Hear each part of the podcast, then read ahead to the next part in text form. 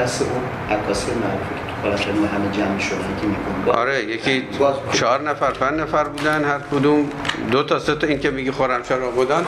مثلا اون عکاسی نشونه بارز این که آقا آبادان خرمشهری وجود ندارد بود. یعنی دو سه تا آقای شهیدی مال بیمارستان شهیدی خرمشهر بود رادیولوژیست بود کاویانی و اینا که چیز نبودن.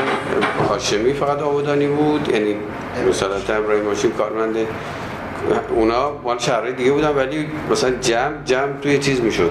کاویانی و شهیدی و آقای صحراییان و هاشمی و چهار نفر یکی دیگه بودم که من اصلا اسمش یادم نمیاد. اون البته عکاس چیز بود عکاس عروسی اونا بود. ولی اینا به صورت جدی عکاس چیز بودن. عکاس صحراییان که مغازه‌دار بود یعنی این آقای فترو این آقای فترو یعنی اگر بخوایم مشابهش رو پیدا بکنیم لابراتوار آقای فترو که هم سواد معلومات عکاسی چیزی داشت سیستم هنری یا اینها رو همه رو میشناخت چون با بچه های هنری در ارتباط برای که جنس و میگم این فترو که الان همه چیزها رو در زم عکاس های غیر چیز رو هم همه ازش خرید می‌کردن یعنی عکاس های پولاروید و که کنار شد عکاسی می‌کردن اینا چیز در ضمن پاتوق هر روزه این گروه عکاس های حرفه‌ای حرفه‌ای دیگه سوپر حرفه‌ای مستند اجتماعی مثل شهیدی مثل ابراهیم هاشمی به صورت مستقل و چند تا یعنی الان که دارم فکر می‌کنم چقدر جمع چهار پنج نفره عجیب غریبی بود. یعنی هر کدوم توی field کاری خاص خودشون کار می‌کردن. خیلی خاص یعنی ابراهیم هاشمی حاصل بلاد و سپایه و چیز. بیست و فکر بکنه روی نور فلا اینا. شهیدی کاملا مستند که تحت این هم کاری که من الان انجام میدم تحت تحت می‌زنم.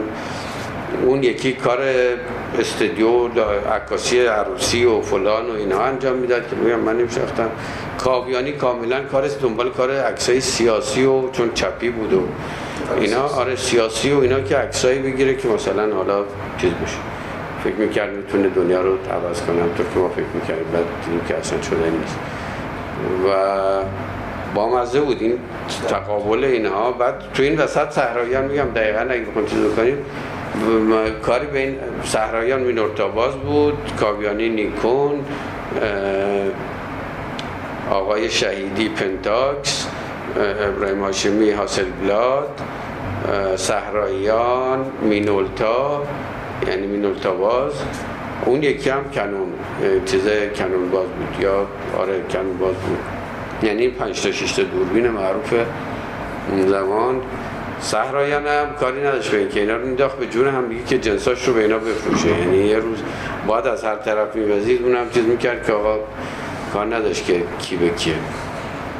و من خیلی اونجا میگم خیلی برام با مزه که فکر می‌کنم اینا که این جو چقدر توی اون زمان مثلا سال 55 56 تقاسی صحرایان آره 57 نه نه. صحرایان ساسان پل چیز موزه دفاع مقدس الان کجاست؟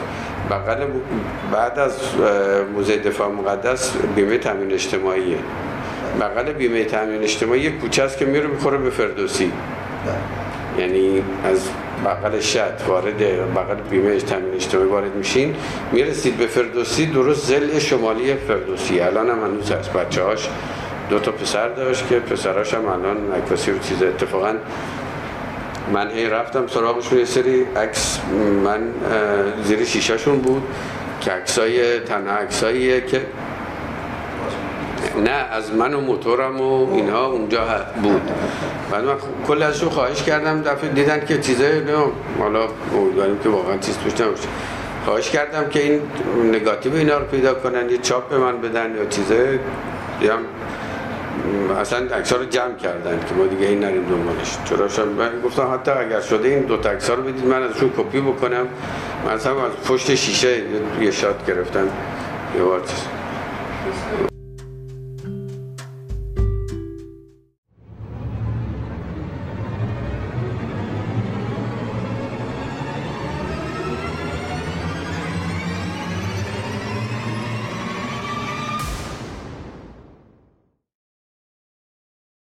آقام آدم عجیبیه. قد بلند سست و معلم ادبیات.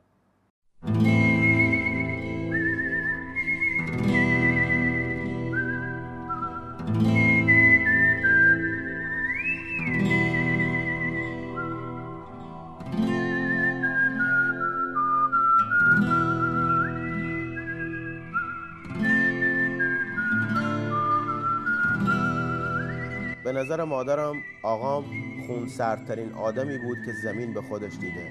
ولی ما همیشه شبیه به یه رادیوی دو موج قدیمی میدیدمش که ساعت ده شب داره فرید الاطرش پخش می‌کنه.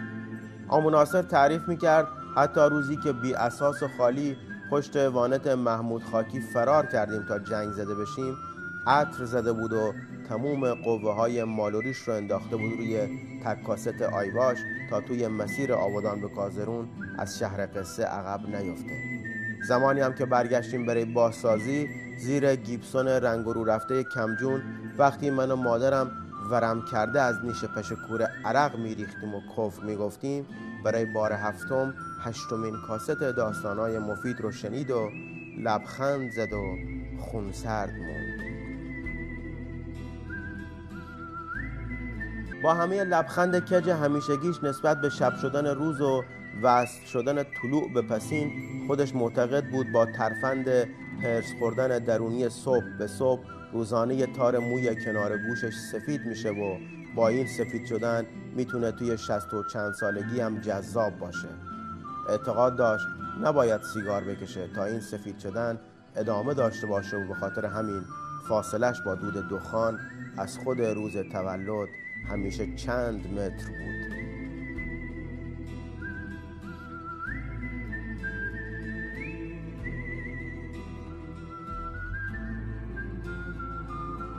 شاید وفادارترین مشتری به شلوار مارک رانگلر بود و می‌گفت آبی یخچالیش آرومم می‌کنه. اینقدر وفادار بود که توی برهوت آبادان بعد از جنگ وقتی توی تعطیلی کویتیا اثری از شلوار مورد علاقش نبود شیش ماه یه بار اهواز می‌رفت رانگلر می‌خرید و بر میگشت تا دم ورودی مدرسه با این لی کلاسیک بود و به ورودی که می‌رسید توی بی ام دبلیوی قهوه‌ای چاردر مدل 79 که داشت پارچه ای پاش می‌کرد. ضابط مند می‌شد و کار درس دادن صفتها که تموم می‌شد مینشست و برای شاگرداش نظار می‌خوند و از سایه می‌گفت. همیشه می‌گفت یاقی بودن توی ذاتمه یه سرکش بی آزار بی توجه به آخرین نامه‌ای که از اداره بهش رسیده بود با این مضمون که جناب آقای سعید ترفی با سلام و دعای خیر احتراما پیرو گزارش های رسیده مبنی بر پخش موسیقی های خارج از عرف در کلاس درس خواهشمند است نسبت به عدم تکرار احتمام لازم را داشته باشید.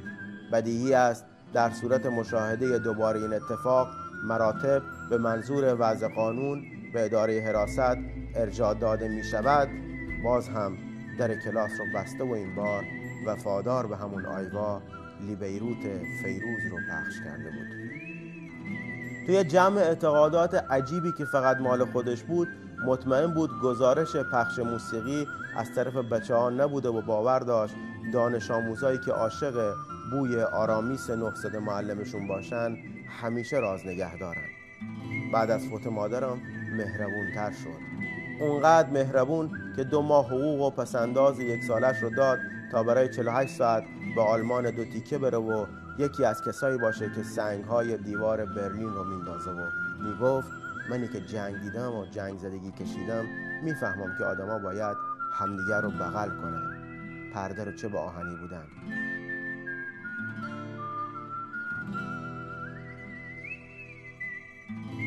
ته پولی هم که آخر سفر براش باقی مونده توی یه پرنده فروشی دو تا جغت خریده و کنار رودخونه حافل رهاشون کرده بود. مشترک خرید همیشگی نفت از اوتینو شده بود. با اینکه همه وسایل خونمون برقی بود. به بچه های توی کلاساش می‌گفت سر گربه ها هم داد نزنید. حتی کفترای کوکوی لاغر پاییز رو هم دوست داشته باشید.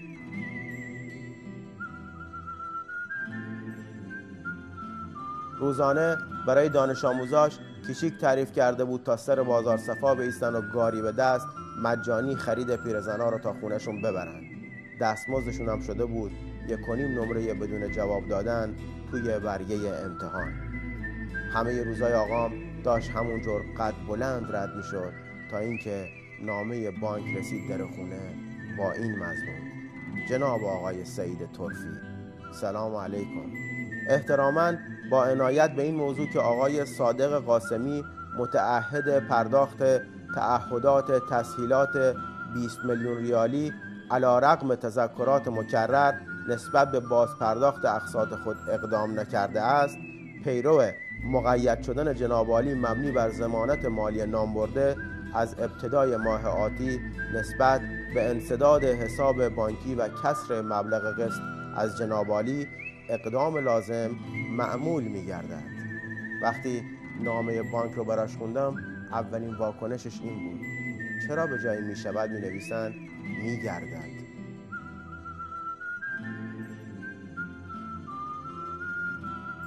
از همون ماه بود که ماهی 3500 تومن از حقوق آقام به خاطر مردی که قبل از رسیدن نامه بانک به در خونه آمو صادق صداش می‌زدم کم شد.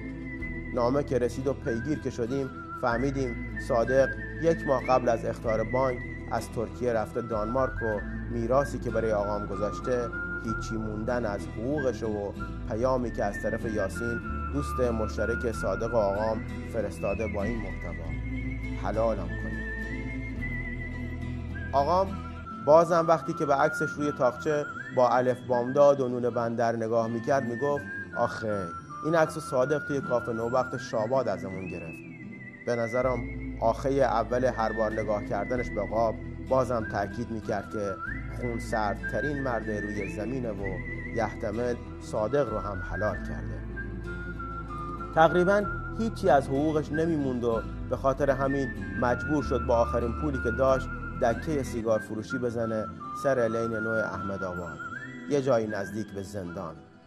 توی گسی خلوتی خیابونای تازه از جنگ رد شده و چه مدرسه ای ها ملاقاتی های حبس شده ها و چند هفته در میون آزاد شده ها مشتری های ثابتش بودن تفاوتشون هم این بود که از یه پاکت سیگار به تازه آزاد شده ها پنج نخ مجانی می‌داد. سیگارا رو نمیشناخت. چند روزی طول کشید مردی که حافظ رو حفظ بود با کمک یاسین یاد بگیره چطوری میشه فهمید کدوم کند کوتاه و کدوم بلند. سعی می‌کرد بیشتر آدامساش رو بفروشه تا سیگارا. ولی سعیش فایده ای نداشت و سرخی بینستون همیشه قدرتش از زردی موزی بالاتر بود. عکسش با شاملو و دریابندری رو از توی قاب در ورده بود و زده بود گوشه بالایی ویترین دکه و توی نواری پایین شیشش نوشته بود من در این آبادی به یه چیزی میگشتم به یه خوابی شاید به یه نوری ریگی لبخندی. تمام برنامه ریزیش این بود که سه ماه تابستون بیشترین فروش رو داشته باشه و صبحها که مدرسه نمیره دکه بشه محلی برای در آوردن نون بیشتر تا جایی که نفس خودم و خودش نگیره از گرسنگی و بعد از اون هم فقط یک سال تا بازنشستگی داشت و منتظر بود تموم بشه و تموم بشه با ایستادن هر روزش. سر لیل نو و شنیدن چهار نخ مونتانا بده با یه پاکت خالی. خون سرد موند بازم. حتی وقتی شاگرداش رد شده بودن و پشت دکه دیده بودنش و خندیده بودن بهش می‌گفت اینم قسمتی از روزمرگیه. بدتر از جنگ که نیست. داشت به مصیبت جدید روزگارش کنار دکم عادت می‌کرد تا اینکه اون چهارشنبه ساعت هفت و چلو یک دقیقه عصر آقام تکون خورد. لرزید. تکید. چهارشنبه ساعت هفت و چلو یک دقیقه عصر آقام نرگس رو دید. آقامی که تموم کلاسای صبحش به خاطر خواب موندن و بیقیدی نسبت به ساعت دیر شروع می شد تا نرگس رو دیده بود به ساعتش نگاه کرده بود. هفت و چلو یک دقیقه عصر چهارشنبه. یاسین تعریف می کرد که آقاد می گفت اگر نرگس نبود وسط بیانیه ها کتاب ها و جزوه هایی که هیچ ربطی به ادبیات و هیچ ارتباطی به فردوسی نداشتن غرق می شد و علوی کتابش یه نفر بیشتر داشت. نرگس عاشق فروغ بود و بعد از دستگیری آقام به خاطر پخش اعلامیه توی دانشکده نفت به مژگان خواهر یاسین گفته بود اگر سعید منو می‌خواد باید بیاد بیرون از این هوا. آقام از خود زندان پیام نرگس رو که شنید هواش همون هوایی شد که دختر شماره یک شاباد دوست داشت. هوای آسمون فروغ. تمام ساعتهای زندانش رو گذاشته بود برای نوشتن یه چیزایی مثل این. مشتق به کلمه بسیطی گفته می شود که از الحاق زمیمه به کلمه یا نیم کلمه به دست می آید که بنیاد نامیده می شود. یا مثل این. اسم علم آن اسمی است که بر فردی مخصوص دلالت می کند. شبیه به نرگس. آقام روی دیوار زندان ادبیاتی شد و اونقدر شعر نوشت و اونقدر نظرهای بی توجه به شوروی خوند که رهاش کردن تا بره بیرون و بگرده دنبال نرگسی که دیگه نیست.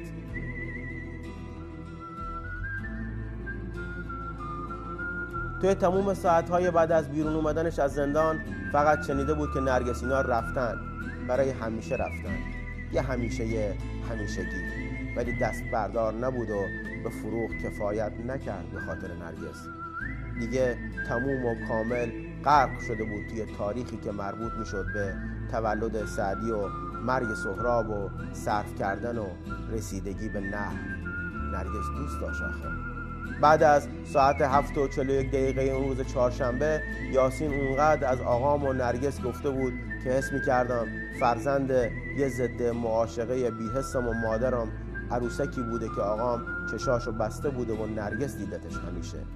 حس می‌کردم بشه یه بادم و تولید هوا. بعد از 35 سال نرگسی که فکر می‌کرد نیست شده و نفهمید که دختر مومشکی و ترکیه پشت مسجد پیروز با مأموریت آقاش که نظامی بود برای همیشه رفته بودن خورم آباد رو دید. تا قبل از این ساعت هفت و چلو یک دقیقه فقط می‌دونست بعد از یه روز سهشنبه دیگه هیچ وقت نرگس رو ندیده. بعد از اینکه توی ناخداگاه ترین اتفاق زندگیش آقام نرگس رو دید یاسین جدیتر از هر وقت دیگه به هم گفت مواظبش باش. یاسین گفت نرگس همون روزا به مجگان خواهرش گفته بود چقدر رانگلر به سعید میاد و چقدر این دوتار موی سفید کنار گوشش. قشنگه. آقام دیگه خون سرد نبود و جنگ دو سال بعد از تموم شدن جنگ تازه براش شروع شده بود. درست بعد از ساعت هفت و چلو یک دقیقه عصر یه روز چهارشنبه. همه چی توی اون روزای بعد از جنگ سر جاش بود. به غیر از خونه هامون و به غیر از مادرم نرگس فقط بیست و چند ثانیه توی پیکان سفید از روبروی دکه آقام رد شده بود و اونقدر سری رد شده بود. که یاسین میگه حتی ممکنه آقام اشتباه دیده باشه. آقام اما اونقدر مطمئن شده که اون موی سیاه بیرون از روسری پشت شیشه پیکان موی سیاه نرگسه که ساعت هفت و چلو یک دقیقه عصر روز چهارشنبه اولین نخ سیگار زندگیش رو کشید و بعد از اون شب که رسید خونه مستقیم به تماشای آلبوم عکس زندانش رفت.